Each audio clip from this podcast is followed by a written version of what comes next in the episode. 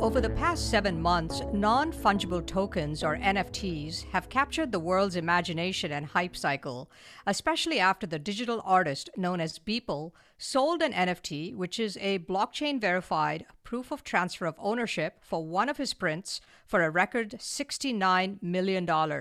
Since then, demand for these types of collectible digital art has exploded. Artists, writers, and entire industries are trying to tap into this lucrative new art form and create all kinds of NFTs for movies, albums, photographs, even a single tweet. Hello, everyone. I'm Chitra Raghavan, and this is Techtopia. At the forefront of the NFT effort in the digital newsroom is the business publication Quartz, which sold the first news article converted into a non fungible token or NFT. Since then, the New York Times, Time Magazine, and other news outlets have followed suit with their own NFT offerings. Joining me now to talk about NFTs and the media landscape is Zach Seward. He's co founder and CEO of Quartz. Seward is widely recognized as a leader in digital journalism, cited in publications such as Forbes, Crain's New York Business, Digiday, and Folio. Prior to joining Quartz, Seward was a reporter at the Wall Street Journal, covering education and health, and then served as the newspaper's first social media editor. And before the Wall Street Journal, he was an assistant editor at Harvard's Nieman Journalism Lab, covering the media industry. Zach, welcome to Techtopia. Thank you so much for having me. Well, tell me how you made the journey uh, from journalism to uh, digital journalism and over to Quartz and why you got it started. Uh, yeah, I, I, uh, helped start Quartz back in 2012, and and before that, as you were just saying, I was I was at the Wall Street Journal. Uh, my boss there uh, is this guy Kevin Delaney, who was the managing editor of WSJ.com, and, he gets hired away by Atlantic Media in uh, the very beginning of 2012 to launch a new business news site for for Atlantic Media, and uh, that was that company then published the Atlantic magazine, a few other titles, and they had this theory which proved correct, that there was some white space for a digital only global business news publication that would go after uh, advertising that was largely, you know, locked up with the Financial Times and the Economist, which, you know, by dint of that not being a very competitive market, uh, had gotten kind of gotten complacent uh, and certainly had the the burden of having to focus on print. And so we came in digital only, totally free, focused on you know uh, what a business news organization could be if it if it uh, was not U.S. centric and mobile and, and focused on you know its uh, readers on their mobile phones.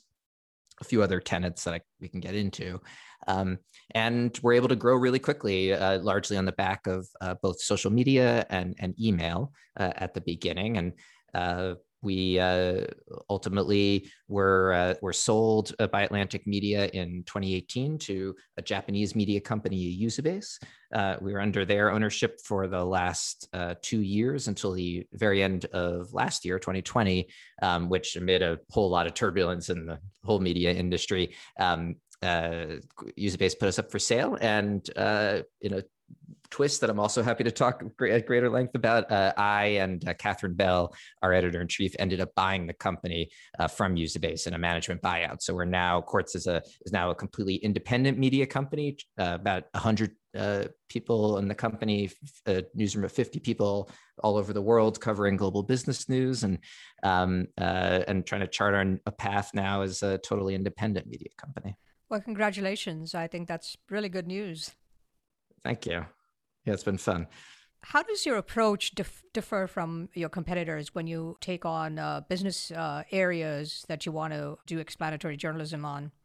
Mm-hmm. Yeah, there's there's a few uh, differences, uh, but but the, the most important, I think, and one that's been core to Quartz editorial approach from the beginning is, is how we organize our newsroom and and our coverage uh, for readers. Uh, and and where whereas in most newsrooms, uh, the the coverage is divided up into beats the the telecom reporter the commodities reporter the education reporter. Um, we divide our coverage up into what we call obsessions. So with obsessions we're not trying to identify or you know take the entirety of the global economy and divide it up into uh, uh, small chunks so that we can comprehensively cover everything. We're instead saying you know what are the most important macro trends in the global economy that we're paying attention to and think our readers ought to be paying attention to. Uh, and so, you know, in years past, that has been that has included the shift uh, of, of, of television from you know linear television to, to digital uh, you know, IP distribution, uh, or uh, you know disruption of the oil market with the growth of shale oil and electric uh, electric power. Um, and now more you know more recently uh, we're intensely focused on the on the climate economy you know uh, clean energy and uh, solutions to to uh, climate change and a variety of other obsessions. And and when we cover these topics we try to do so in a way that is less myopic than tends to happen i think in traditional newsrooms with these very focused beats and instead takes a more interdisciplinary approach. So um, I'll give an example from my own uh, writing days at Quartz. I mentioned we an obsession of ours for for many years was about digital television, and it was called Glass. The thesis being, you know, that it's all just glass, whether you're watching on a television, your phone, an iPad, or something in between. And in any event, the the shift you know everything the, the disruption happening in television a fascinating story and it's getting covered elsewhere by the culture desk of the arts reporter and by the business writer covering you know the big big uh, companies competing in the streaming service streaming wars uh, as well as maybe the telecom angle and so on and so forth. But it's separate reporters covering from the eh, from separate angles. And and our conviction is as a result probably not getting the whole of the story. You know what's happening to television is as much a cultural story the changing the way people consume media and, and even how it's created in the first place as it is a business story. You know what are the tactics uh, uh, needed to, to to win over consumers? Is it a winner take all market so on and so forth and covering it as both of those things that once we've found works better provides a richer uh, type of journalism for our readers, and, and I think is the most distinguishing uh, uh, thing about Quartz's approach. How much emphasis do you put on covering blockchain technology, cryptocurrency, and digital assets in terms of a, a potential obsession? I guess. yeah, it's it's something we've covered uh, from day one, uh, and, and, day one for us was was 2012. So those were very very early days um, for for crypto and. Um, uh, and, and, and, blockchain. And um, we our coverage has tended to be way less focused on um, cryptocurrency markets or and, and and the markets generally you know the the get rich quick uh, aspects of uh, of crypto much as that of course you know is a big reason why people pay attention to uh, to, to blockchain tech. It's usually not what's actually and durably interesting uh, uh, about what's going on here. And so when, you know, Bitcoin was first exploding in those early years, 2013, 2014, you know, our, our conviction was like, sure, it's, it's a fascinating market and we want to understand the market dynamics, but we also want to make sure, and most importantly, that our readers get what's going on in a more fundamental way like what what is, what's the truly durable bit of knowledge here? And uh, in that case uh, you know we thought it was really important to understand how bitcoin mining works. And i think i think it's a it's one of those things that when that clicks for you you start to understand like what's different and revolutionary about uh, about the about the concept of a blockchain uh, more generally. And how do you explain that? How did you do that to do that, we we uh, published a story, the headline of which was, "By reading this article, you're mining Bitcoin." And it was literally true. We uh, wrote just a bit of JavaScript that uh, would run in, on your browser as you're uh, reading the article to actually do a bit of the cryptography necessary to mine Bitcoin. You know, not quite as powerful as these, uh, you know, Bitcoin uh, farms in, in China. So it wasn't making much money, but it was a really concrete example that as I was, you know, as you're reading this explanation, you can, you know, think about and, and better understand. And, know, of course, it's also just meta uh, and more you know enjoyable to read as a as a result. And and we found it a really great way to explain a pretty uh, then obscure uh, or difficult to understand uh, topic for our readers. Uh, and um, and that kind of got us interested in, in in other ways we could better explain you know what's really interesting and underlying uh, blockchain uh, tech perhaps you could explain in lay terms uh, for our audience what a non fungible token or NFT is and how it differs from fungible tokens. Uh, and then we can talk about what you did to kind of explain uh, the NFT to people.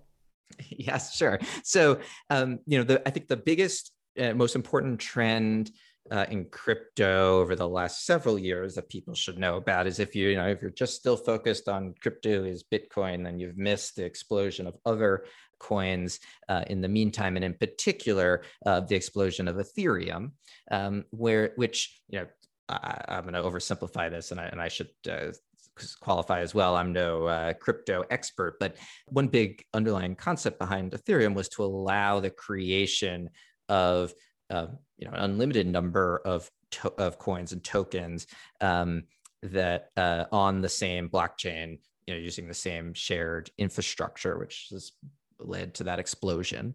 These tokens can come in one of two flavors. Uh, when you're talking about a, a coin, Bitcoin that's that's that's traded uh, like a currency, you know, one Bitcoin, just like one uh, dollar bill is just the same as any other Bitcoin or any other dollar bill, and they're totally, uh, you know, exchangeable or fungible.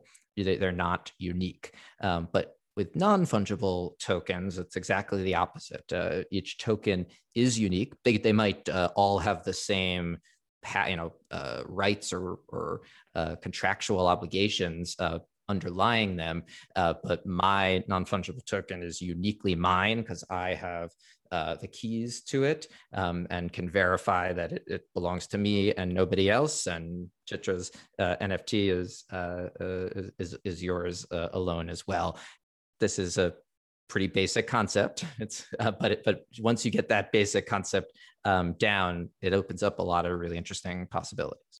Yeah, and I think one of the best uh, explanations I read was on Citi Ventures website uh, of all things, and and basically described how uh, these non fungible tokens can represent anything: a piece of art, a song, a boat, or a piece of real estate, and it's like uh, the article said, like a digital property deed, uh, so that can provide a verifiable way to transfer own ownership of anything you can imagine. And in the case of the the crazy Beeple sale, you know, a piece of art for sixty nine million dollars, uh, go figure, right? So how did you then take this idea and communicate it with your audience uh, to show how an NFT works? Uh, well, well, we wanted you know wanted to accomplish um, the seemingly simple, but as this last few minutes of our conversation, you know, make clear uh, not not actually that simple uh, goal of explaining what uh, an NFT is. And so tried the same sort of meta approach as we had uh, in the past by uh, minting the that very article as its own NFT. So um, uh, the article itself was an explanation of that whole process that we went through um, in order to mint the NFT and then put it up for auction on OpenSea. Um, and then actually, you know, that's where the story ends because, of course, uh, then then the auction uh, commenced and we found out if, any, if there was anyone actually interested in, in buying this thing. Um, but uh, you know what uh, what you are literally buying in our case, as with the you know Beeple piece of art and and with most every NFT is is just you know an indication on the blockchain that you know references the URL of our article, or actually a, a JPEG of the article, um, and says you own it. Um, but you know you're not uh, you don't control the that article. You can't go go in and edit it. Um, you know we we in most actual respects still own the article. It's a weird concept to get your head around. Um, I think I'm not saying it's uh, it's bullshit. It's you know it's a real concept, but it's um, you know if you're start to scratch your head like why would anyone think this th- these things are actually valuable you know you're asking a good question like it, it is a um, this i think is highly debatable where the real value is in uh, in nfts so when somebody paid the 69 million dollars for that Beeple's work of art Everydays the first 5000 days i think it was called what were they actually buying? Right. They were buying in my mind a a, a, a URL that uh, they, they, were they were buying uh, the right to be listed as the owner on a publicly accessible and verifiable blockchain um, in a way that simply as their you know their name or however they want to represent their ownership um, their their private key uh, and a reference a url referring to the digital piece of art. You know the file itself is obviously a digital file. It's in, it's infinitely replicable. It nfts are a fascinating way to try to square the fact that digital files are infinitely replicable with, with the fact that creators of them want to be paid for their work. And you know there is value in art even if it's entirely in pixels. Um, so it's so that's why it's a fascinating concept but it but again it's um it there isn't it isn't really analogous with the sale of, of physical goods in in in any way and when you actually think about that, it just seems amazing, right? Uh, why would somebody pay money for that? I mean, why? why? Why is there so much speculation around this, would you say, at, the, at least at the moment? The sim- simple, cynical answer is um, you know, anywhere people smell uh, a get rich quick opportunity, there's going to be a lot of uh, attention uh, all of a sudden. And I do think that that explains a, a decent amount of the um, uh, of the excitement around NFTs. But uh, there really is uh, quite a lot going on here that I think is important and likely to matter long after that, uh, after this initial hype cycle uh, wears off. So um, one of the projects, I'm, I'm going to forget the author's name off the top of my head. I apologize, but uh, there's a project um, recently uh, using NFTs to fund media that I, I, find really fascinating and I think is a easier to understand example of uh, you know, of, of, how NFTs might be used. So um, it's a, a, fiction writer posted you know on on Mirror, which is you know quickly becoming a popular uh, Web three uh, writing platform. She she wrote, you know, this is the concept for my next novel that I want to write. Um, I need to raise you know this much money in order um, to you know be able to focus full time on writing the novel. Um, so i'm going to sell nfts of the book uh, to you know a certain number of early backers to help make this happen. Um, and you know she's got a bit enough of a fan base that she was able to to sell those nfts and in essence you know very that, that's very much like other forms of funding that we're, we're more familiar with like crowdfunding um, or you know patronage because um, in this case it, the, the people buying the nfts were you know buying this digital reference uh, just like in the Beeple example. So that's kind of weird. Um, but also you know manifest in making possible the book itself like uh, uh, making it possible for the book to exist. Um, and in this case the author wanted to make it freely available the book to anyone on the internet. Um, so there so the backers uh, of the project are also making it possible for the book to be free for everyone else. And to the extent they see value in that, which of course they do, they like the writer, they want to um, want her, you know, uh, work to spread far and wide. Like, why not buy the NFT? And then so, like, the thing that they're buying is is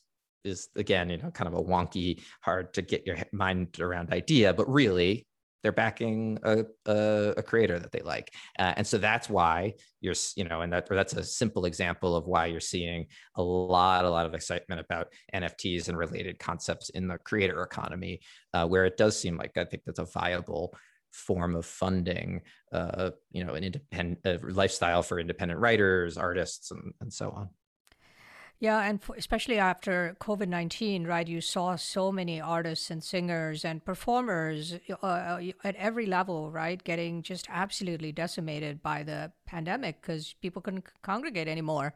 And so I imagine that's this is a very exciting uh, way for them to uh, monetize some of their creative skills and and recoup some of the stuff that they've lost in, in over the last year and a year, a year and a half yeah i think that i think that's right and you know it sort of depends on the what what, form of creator we're talking about a writer or um, otherwise but um, there, there's also new modes of like how uh, creators cooperate with each other that is that crypto is like more helpful to to enable. Um, you know it's easier to create collectives of um, of artists or, or writers um, and and you know recently people are pushing the idea of what's called a decentralized autonomous organization where you know uh, uh, uh, several creators go in essentially mint a token um, that represents that organization and raise money in a similar fashion to the way I was just talking about. Um, but in in the process, they're also kind of creating a governance structure for I don't even think you would call it a company, but you know, sort of an alternative to a traditional corporate structure. Um, that you know, like this is so early days. I don't think there are really great examples yet of DAOs, as they're referred to, um, working at any scale. But it, that's pretty interesting, and that's all again based on uh, NFTs and, and the kind a good example of like where this might go. That's more durable and a little less flashy or uh, get rich quick. Yeah, and and before we we talk about some of these uh, crazy eye popping uh, artworks and stuff that have been uh, selling, um, I want to close the loop on your article. Uh, were you able to auction it off, and and did you make sixty nine million dollars? no, yeah, right. Uh, I wish, not not quite, um, but yeah, we were we were able to to sell it um, for one ETH, which at the at that time was uh, was worth about eighteen hundred dollars. USD. Actually, now uh, it's exploded. I think it's about four thousand dollars some odd. But and we had it, we had said ahead of time uh, that uh, any of the proceeds were generated from the sale, we would uh, we would donate to charity, um, and a, a, a, charity is near and dear to to our heart. Um, and so that you know that's of course what we did. And we, I didn't think we were going to be able to raise uh, to, to, to sell it for for quite that much. And so was, that was um, that was awesome. There are some great examples, right? There's the first Oscar nominated documentary that was turned into an NFT. You have Jack Dorsey's first tweet that sold for $2.2 million. The one that really interested me also was the NFT album, Kings of Leon, When You See Yourself. What they're doing is they've actually got three different types of tokens. And it's fascinating because people don't realize perhaps that this is basically basically programmable. So they have three types of tokens. One would give you front row seats for life. The second one would give you special audiovisual art. And the third one would apparently give you your own special album package tailored just for you. So I think that's fascinating. And people may not quite realize you can customize these things as an artist and be able to really have some creative ways of making money and getting your name out there and creating art and creating a following. Totally. And and I think um, that points to what I think might be the the easiest way to understand um, well any token, whether non fungible or otherwise, which is as a contract. Uh, and um, you know, in the case of Kings of Leon, it's in essence like this NFT is a contract that guarantees you rights to front row, t- you know, seats.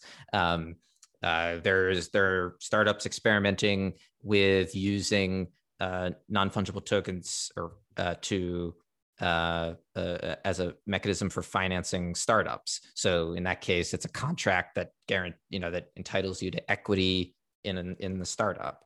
Um, and that's a that's a cool concept. I mean, contracts are not are not new, but the idea that you could have a decentralized, uh, publicly verifiable um, contract is is new, and, and what the blockchain enables. And um, and I do think these these are very early examples. Like, and you're likely to see you're likely to see it applied in uh, all sorts of cases where you might otherwise have had a lot of lawyers involved well, there's still lawyers involved, but uh, they uh, they just uh, it's not potentially not, even more lawyers. Involved. Yeah, exactly, a different type of lawyer, I'm sure. Um, you know, you cover the business world, and art artists aren't the only ones uh, experimenting with this, right? A lot of businesses are as well. Um, do you have some examples of that? Sure. Yeah. I, I mean, I think to be honest, the most of the uh, experiments uh, with with NFTs to, to date have been exactly that ex- experiments. You know, I, I, I uh, to be clear, Quartz's own uh, uh, venture into to NFTs was, was very much a journalism project uh, to try to help explain and explain it to our readers, not not intending to be a a money maker or like a suggestion that this is like a future of media. But and and I think I kind of interpret it as you know similar some things that the, the Atlantic and Time Magazine did. You referenced them earlier um, in um, you know selling NFTs of old covers of both of those magazines, which was like a cool idea. Um, but again, you know, if you're questioning like why would someone want to buy not the cover itself, but like just a in some way a reference to the cover. Um, you know that's a good question. And i think it's you know it's likely to turn out that those kinds of experiments which to be are more like what we've seen so far from businesses um, are not are not the durable ones or like that's not likely where the value um, really is yeah, I, I saw a couple of examples of uh, Taco Bell and, and Charmin, the toilet paper company, uh, auctioning off uh, NFT themed art to raise funds for charity. And my favorite was uh, Charmin's um, NFT, NFT TP, non-fungible toilet paper. Perfect. Well, it says it, it says it all, right? I mean, like I, I don't blame them at all, and uh, could hardly, right? Having uh, been the news organization that sold the first uh, NFT news article, but that's all stunts, right? And yeah. um, uh, that you see that, of course, in the at the beginning of any uh, big big hype cycle. Uh, and when it starts to get interesting, I mean, there is what uh, is, is where what, what parts of it are durable probably not the toilet paper uh, aspect, but who knows? I was crazier things have happened. I would have said the same thing about Dogecoin uh, many years ago. So what do I know? So, in the landscape of uh, digital media and digital journalism, where do you see this fitting in the long term? Well, I think there's likely uh, a f- few pretty practical examples that are likely to you know become if not mainstream certainly like adopted uh, but certain uh, area uh, parts of the media industry. One is in licensing. So uh, I, was, I was saying uh, you know a moment ago uh, one easy way to think about nfts is, is as a contract and in the term crypto world the smart contracts. And um, when you you know if, if you're trying to facilitate allowing a lot of different potential customers to publish the a photograph or a piece of writing that you you own the copyright to, um, it gets really complicated really fast as uh, you know organizations like the Associated Press or Reuters or Getty Images know. Um, and there are some distinct advantages to doing all of that on the blockchain. That you know, right now it's too obscure and kludgy to use to to actually to imagine that like Getty or AP are going to distribute their photos on the blockchain today. But as that user experience gets better, um, I, I, do think it, there are some huge advantages for license for the licensing business in in media um, that uh, that the, the blockchain technology generally can enable, and, and that would definitely involve NFTs. And so you see it having a lasting influence on uh, journalism and on the world, or is it a passing fancy? Or yeah, no. Well, in, in that you know, it's like it, maybe in that sense it's a more boring uh, a prosaic influence but that could be a, a, you know a very significant revenue line for a lot of um, uh, publishers that you know have not been able to really make much of their um, you know syndication businesses. So uh, so so in that sense yeah very much a lasting way. And and to be clear I, I, I see even like more exciting applications uh, of, of, NFTs in, in media. And, and a lot of them, I think, are more likely to emerge from uh, independent or smaller uh, media companies uh, and, and journalists striking out on their own who, in trying to find like the right business model to support their kind of work, um, are, you know, quickly turning to models that are either are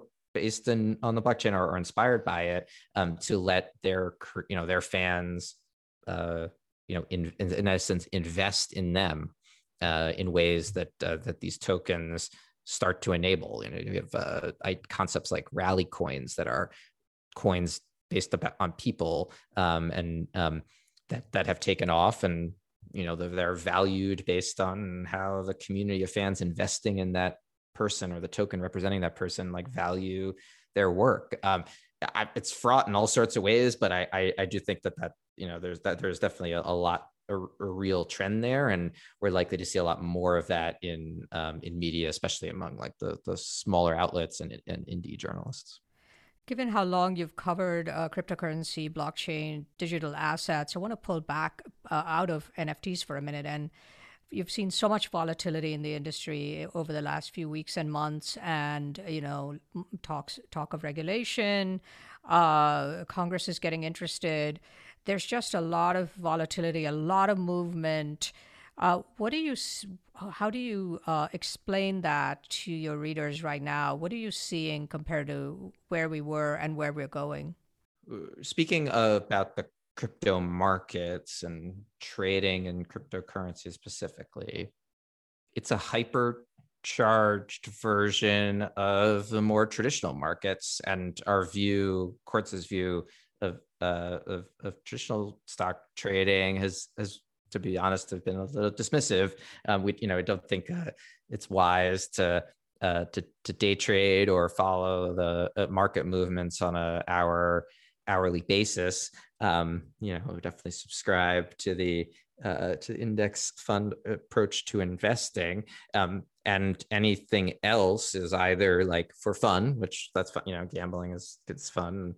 Um, so it's done responsibly, uh, or um, or or essentially essentially financial instruments designed to be um, you know to to generate uh, profits unto themselves, um, which is like its own cottage industry that we don't have we don't cover. So so a lot of a lot of what's going on in cryptocurrencies is, is just the same thing, but at you know uh, even greater levels of speculation. And um, I, I, mean, again, people want to be risking it all on um, uh, on these coins, they just just like any big risk that it may well pay off but it's not what i think is or i wouldn't advise that that, that taking that risk certainly. And i um and it's not what i think is like most interesting about cryptocurrencies. And there's this weird paradox because it's definitely what gets people interested. And i i, I don't i don't you know i'm not trying to be uh, so self-righteous. Like i i found it fascinating and follow it more closely when when uh, dogecoin is uh, quintupling in price uh, overnight. Like that's that is crazy and fun and interesting to watch. Um, but it's probably not the the real story there. So, what interests you the most? Would you say at this point? I do believe that a that the decentralized nature of, of blockchain, and I would bet on the Ethereum blockchain if I had to, is the best bet we have to like um, uh, achieve some of the early principles of the of the early web.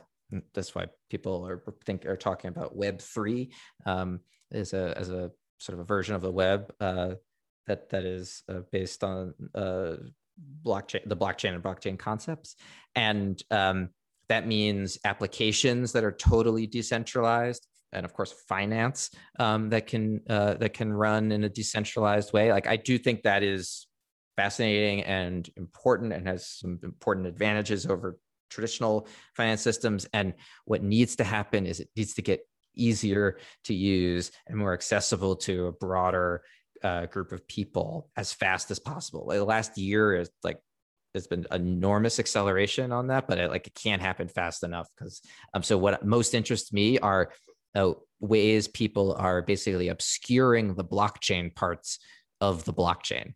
Um, so uh, there's a startup called Magic uh, that all they do is like help uh, sites generate magic links to help you log into a website. You know, you, you know, I'm sure you've seen, you know, put your email here and then email me a link to log in. Um, so they're a provider of that kind of service, but it's done on the blockchain.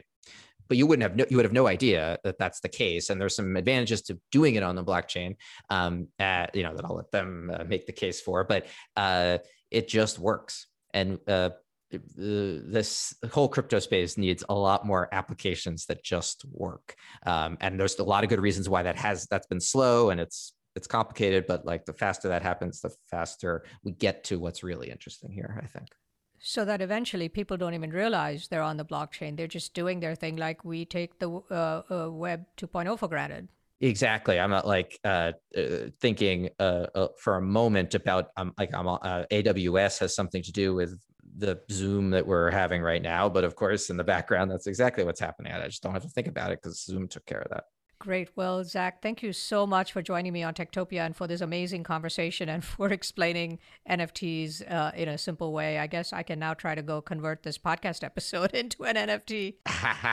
we got to split the proceeds if we do that. Absolutely. you got that. Let's do it. All right. That's the creator economy. I love it. Uh, Zach Seward is the co founder and CEO of Quartz, a digital business publication specializing in the analysis of the global economy and helping readers discover new industries, new markets, and new ways of doing business that is more sustainable, innovative, and inclusive. Seward is widely recognized as a leader in digital journalism in publications like Forbes, Crain's, New York Business, Digiday, and Folio, where he's been cited. Prior to joining Quartz, Seward worked at the Wall Street Journal, first as a reporter covering education and health, then as the newspaper's first social media editor. And prior to that, he was an assistant editor at Harvard's Nieman Journalism Lab, covering the media industry. This is Techtopia. I'm Chitra Raghavan. Techtopia is a podcast from Good Story, an advisory firm helping technology startups with brand strategy, positioning, and narrative. Our producer is Jeremy Corr, founder and CEO of Executive Podcasting Solutions, with production assistance from Kate Cruz. Our creative advisor is Adi Wineland, and our research and logistics lead is Sarah Muller. Don't forget to subscribe to the show on Apple Podcasts or your preferred podcast platform. And if you like the show, please rate it five stars, leave a review, and do recommend it to your friends, family, and colleagues.